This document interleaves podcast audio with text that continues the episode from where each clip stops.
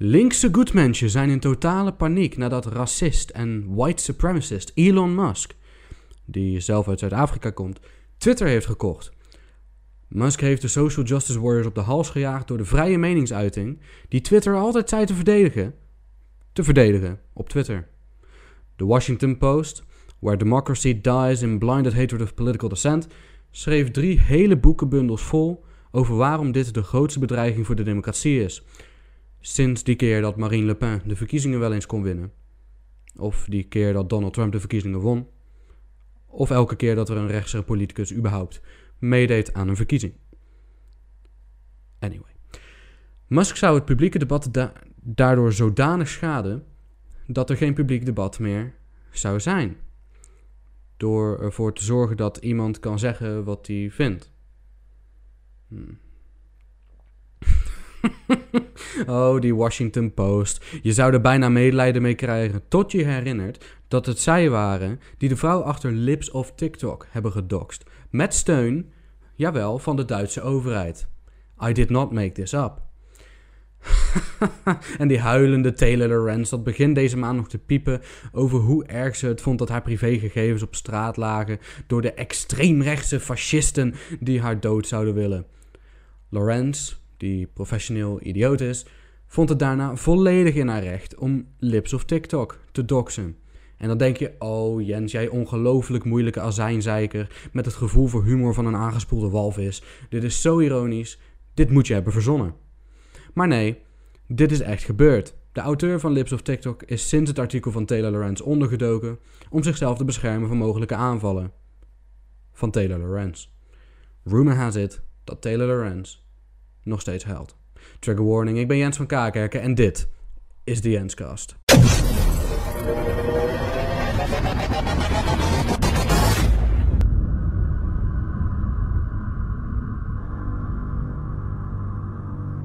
You were very critical of Angela Merkel in oh, Germany for being so energy dependent on Russia. You've been completely vindicated about Angela That's Merkel. Right. In fact, her reputation is getting shattered with every day this conflict goes it on. It should be shattered. She should have never done it. I had it out with her. I sent her the white flag of surrender. I sent her a white flag. It was in the form of a large. You sent her one. Oh yeah, I had really? it. I had it brought right over to her at a different table. I said, "It's the white flag of surrender." She said, But what do you mean? I said, You are dependent on Russia for energy. You, you must be kidding. I mean, just look at the history of Germany and Russia. When it happens, you might as well just do me a favor lift this flag of surrender. In other words, there's a very luxurious napkin. Okay? Does it say that in the bill? You have the charisma of a damp rag and the appearance of a low-grade bank. We zitten het hele weekend te onderhandelen omdat we zogenaamd het niet weten. Het ministerie wist het al acht maanden. We zijn in de val gelokt. Ja goed, Nederland, kwam reden. Alright, welkom terug bij de Jenskast, de podcast voor conservatief Nederland, waar je je wekelijkse dosis gezond verstand krijgt. Zie het als een soort vitamine C, hè? de vitamine conservatief. Er is veel gebeurd in de afgelopen week, niet allerminst de aankoop van Twitter door Elon Musk. En het is enorm grappig om te zien dat links, nou, vooral links, echt volledig doordraait, omdat de vrije meningsuiting wel eens zou kunnen terugkeren naar Twitter. En ja, wat je vooral hebt gezien ook in de afgelopen paar dagen is volgens mij dat uh, ze bij Twitter nu allemaal documenten door de shredder aan het halen zijn. En eigenlijk sporen proberen uit te wissen van de, van de, van de algoritme en alles wat conservatieven de laatste paar jaar heeft tegengewerkt. En dat zie je bijvoorbeeld wanneer het gaat om uh, hoeveel volgers conservatieven hebben. Als je gaat kijken, bijvoorbeeld een account zoals Ben Shapiro, een account van Andrew Clavin, uh, The Daily Wire en um, Steven Crowder, Donald Trump Jr., dat soort accounts, die hebben in de afgelopen paar dagen ineens een hele erge volgerboost gekregen. Nou, je kan mij best vertellen dat, dat er nu misschien nieuwe rechtse mensen uh, op Twitter komen, maar je kan me niet vertellen dat dat echt um, ja, bij elkaar volgens mij 2 miljoen mensen zijn die ineens nu op Twitter zitten omdat Elon Musk het heeft gekocht. Dat kun je mij niet wijsmaken. Maar dat shadow banning, dat, dat lijkt nu soort van verleden tijd, omdat ze denken: oh nee, er komt nu nieuw leiderschap. We willen niet uh, gepakt worden met onze uh, agenda. Dus we halen het maar even heel snel weg voordat Musk daar de, de, de, kantoren binnenkomt en zegt: nu gaat alles op tafel. En om te weten wat uh, Elon Musk vindt van de vrijheid van meningsuiting, die hij terug wilt brengen op Twitter en die hij volledig wilt verdedigen. Hij vindt zichzelf een, een free speech absolutist. Um, en om, te, ja, om even te kijken wat hij daarmee bedoelt, uh, kijken we heel even naar een heel kort fragment. I think it's very important for uh, there to be an inclusive arena for free speech, uh, where all, yeah, so, uh, yeah. Um, Twitter has become kind of the de facto town square. Um, so uh, it, it's just really important that people have the both the uh, the reality and the perception uh, that they are able to speak freely within the bounds of the law. Um, and you know, so one of the things that I believe Twitter should do is open source the algorithm um, and make any changes uh, to people's tweets. You know, if they're emphasized or de-emphasized, uh, that action should be made apparent so you can, anyone can see that action has been taken. So there's, there's no sort of behind the scenes um, manipulation, either algorithmically or manually. Nee, precies. Dus dat is wat Elon Musk, de nieuwe baas van Twitter, de nieuwe eigenaar van Twitter, vindt van vrije meningsuiting. Hè?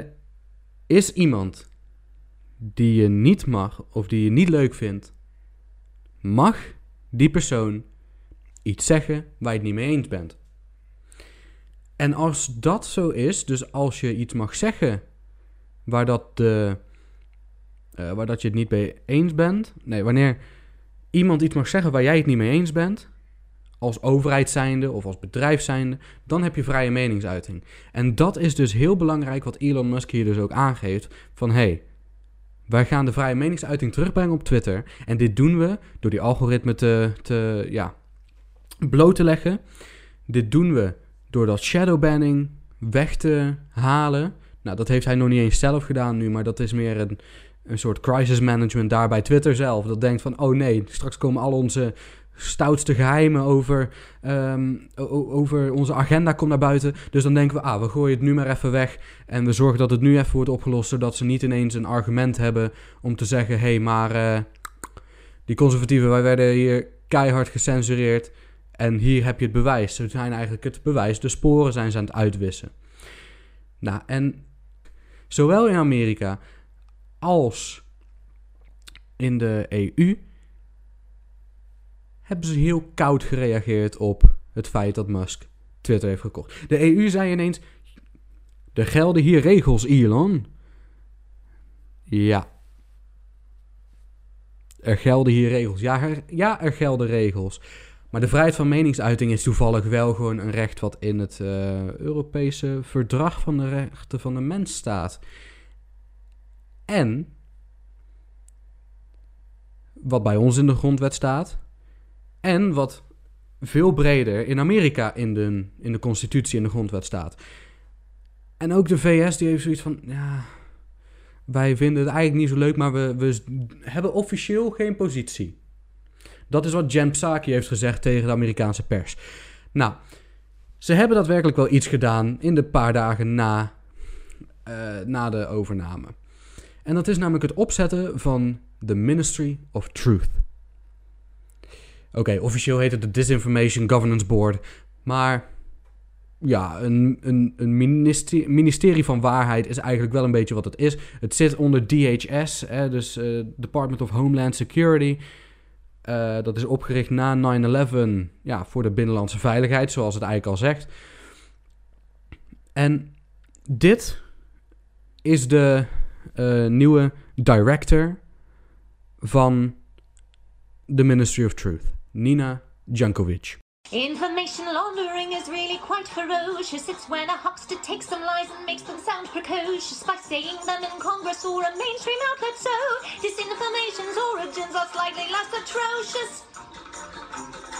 How you hide a little, hide a little lie. It's how you hide a little, hide a little lie. It's how you hide a little, hide a little lie. When Rudy Giuliani shared bad intel from Ukraine, or when TikTok influencers say COVID can cause pain, they're laundering disinfo, and we really should take note and not support their lies with our wallet, voice, or vote. Oh. So this is the point of the show. We're going to say we're kidding, we're making all of this up. It's not really happening in the country you were born in, but it is happening. That's now a law enforcement official. It's also the person you just saw, an individual who brags about getting a master's degree from Georgetown University.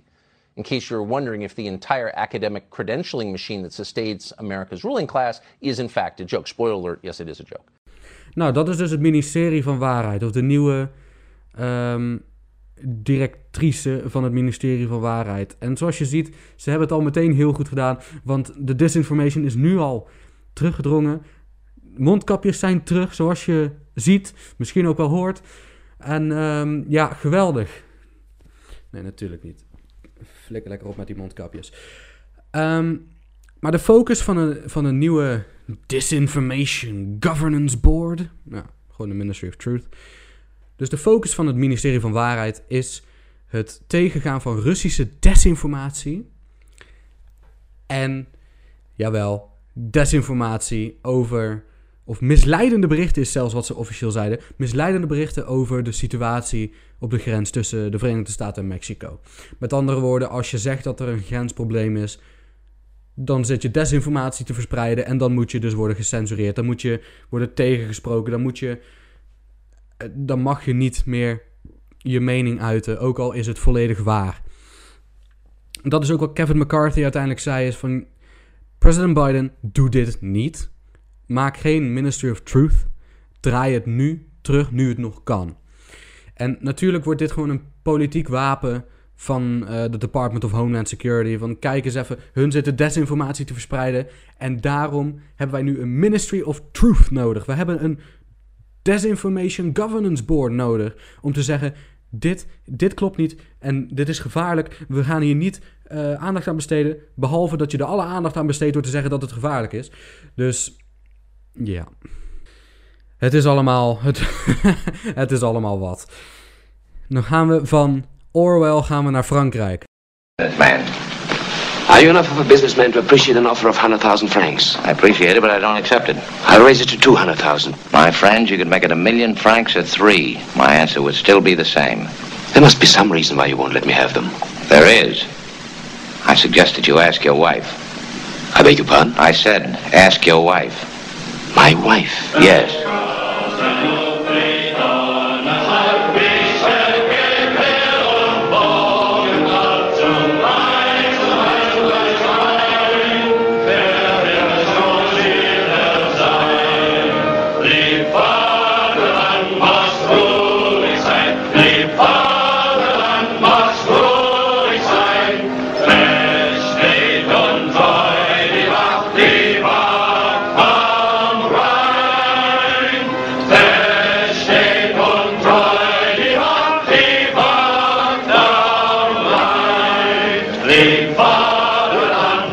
says.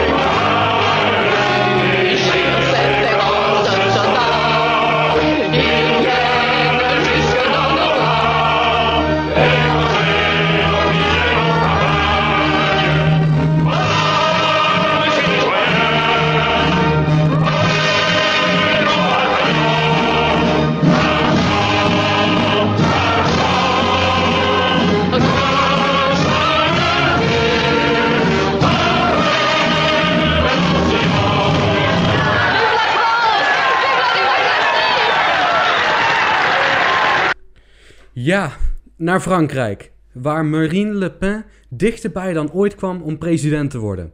Want de verkiezingen waren vorige week zondag, bijna zeven dagen geleden dus, ja. En het resultaat was als volgt. Emmanuel Macron, zittend president, ja je moet het altijd een beetje zo uitspreken zoals die uitspreken zoals die Euneug ook ja, verdient. Dus Emmanuel Macron, die kreeg 58,6% van de stemmen in de tweede ronde. Dat is 7,5%, precies 7,5% minder dan de vorige keer. En Marine Le Pen hè, van het Rassemblement National kreeg 41,4% van de stemmen. En dat is dus 7,5% erbij vergeleken met uh, ja, vijf jaar geleden. Sorry, met vijf jaar geleden. En de New York Times, een voormalige krant, merkte op dat de race veel dichterbij was dan in 2017, toen Macron uh, eh, 66,1% van de stemmen won tegen de 33,9% van Le Pen. Maar dat de marge van Macron groter was dan verwacht voorafgaand aan de verkiezingen. Ja, ligt eraan welk tijdsbeeld. Als je direct voor de verkiezingen, dus de, de twee weken voor de verkiezingen zou pakken, ja, dan is het een stuk groter dan je had, uh, dan ze ook uh, in de peilingen hadden verwacht. Maar als je kijkt naar nog maar een maand geleden, dan is de marge, als ik het goed heb uh, opgemerkt, dan is de marge juist kleiner. Dus en toen was verwacht dat hij zou winnen met ja, hij krijgt uh, eh, 65% van de stemmen. Nee, nu uh, ja, hij moet genoegen nemen met nou, bijna 59% van de stemmen. En Le Pen kwam ja, voor Macron en voor linkse mensen gevaarlijk dichtbij. Dat is ook een van de redenen waarom hij überhaupt heeft gewonnen. Omdat mensen dachten, oh, die Le Pen die komt wel heel dichtbij. Vooral linkse mensen, de Mélenchon-stemmers. die dachten, oh, Le Pen komt wel heel dichtbij. Ik vind Macron een klootzak. Maar ik heb liever hem nou, eigenlijk, ik heb liever dat ik Le Pen tegenhoud met deze stem, dan dat uh, ik zeg van ja, Macron in zijn klootzak, dus daarom stem ik niet op hem. Het blijft de tweede ronde. Dus wat dat betreft, ja, Ja, dat. En Olivier Véran, als ik het goed uitspreek, minister van Solidariteit. Oh mijn god, jongens. Minister van Solidariteit en Volksgezondheid. Dat is blijkbaar, moet dat in één ministerie zitten verklaarde dat de regering de boodschap van het Franse volk had gehoord. Ja, verwijzend naar het toenemende aantal stemmen voor extreem rechts. Ja, extreem rechts, dus Marine Le Pen. En dat er een verandering van methode zal komen. Oké, dus een verandering van methode, maar niet een verandering van beleid. Dus je hebt net, je hebt net toegegeven dat uh, rechts stijgt. Ja? Links van je stijgt. Dus de extreme, zoals jullie het zelf noemen, stijgt. Stijgen. En wat je dan doet is zeggen: ja, we hebben eigenlijk exact hetzelfde beleid. Maar we gaan de methode even veranderen. Dat is hetzelfde als de uh, regering Biden, die in Amerika zegt van nee, we gaan het beleid niet aanpassen. We are going to change the messaging. Kom op jongens. Ja, oh ja, trouwens. En die, uh, die John Klein, Volgens mij is dat zijn naam. Nee, Ron Klein. Die heeft getweet. For your information. Macron, president Macron heeft gewonnen met, volgens mij was het 58% van de stemmen. Als ik zijn tweet goed, ja, parafraseren in principe dan. Met 58% van de stemmen. Terwijl hij een approval rating had van 36%. Hmm. Dus op die manier proberen ze te zeggen: ah, dus Biden kan hier ook gewoon nog een keer winnen. we hoeven ons geen zorgen te maken om deze, om deze uh, approval ratings. Ja. Helaas zijn de politieke situaties in Frankrijk en in de Verenigde Staten niet te vergelijken. Iets wat Ron Klein zou moeten weten als shadow prime minister. Onofficieel dan toch. Macron dacht zogenaamd zelf kritisch na over de resultaten.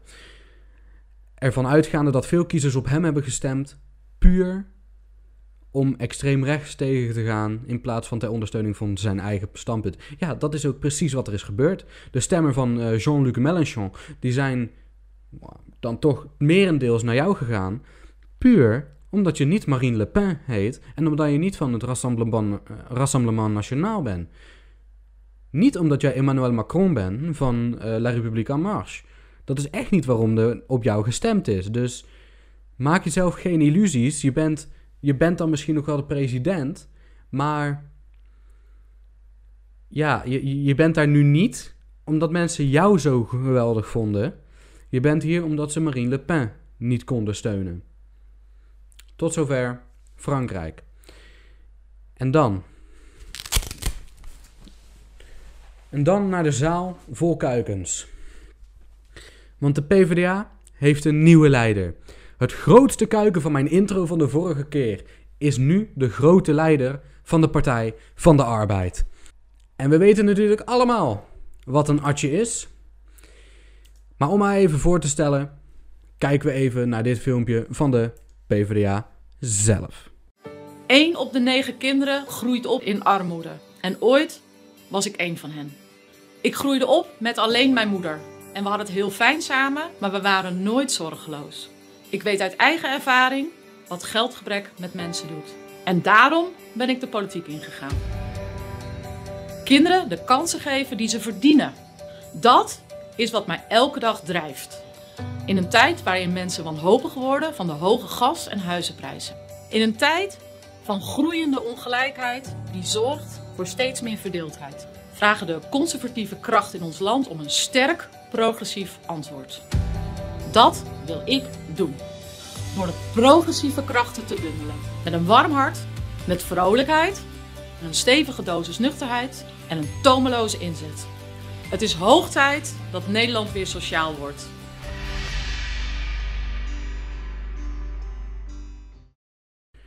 Ze heeft het over. Ja, ik verzin het niet. Ze heeft het over de groeiende ongelijkheid die de samenleving verdeelt. Maar het was ook de Partij van de Arbeid en Artje Kuiken voorop. Die, heeft, die hebben ingestemd met 2G toen de tijd. Die hebben ingestemd met dat corona-testbewijs. Dan ga je een grens over die, die je niet mag passeren. Je kan niet enerzijds zeggen, de, de ongelijkheid groeit en dat verdeelt de samenleving, daar moeten we wat aan doen. En aan de andere kant de gelijkheid zelf deels veroorzaken. Dat kun je niet doen. Maar goed, Artje Kuiken doet het wel. En dan heeft het over kansen geven aan, uh, aan kinderen, kansen geven aan anderen. Ja, kansen geven, dat is mooi. Maar hoe ga je dat dan precies doen? Zomaar een vraag. En ze heeft het ook over, ja, de conservatieve krachten van nu uh, hebben een progressief antwoord nodig. Artje, leef je onder een steen of zo? Dit land is momenteel een en al progressief.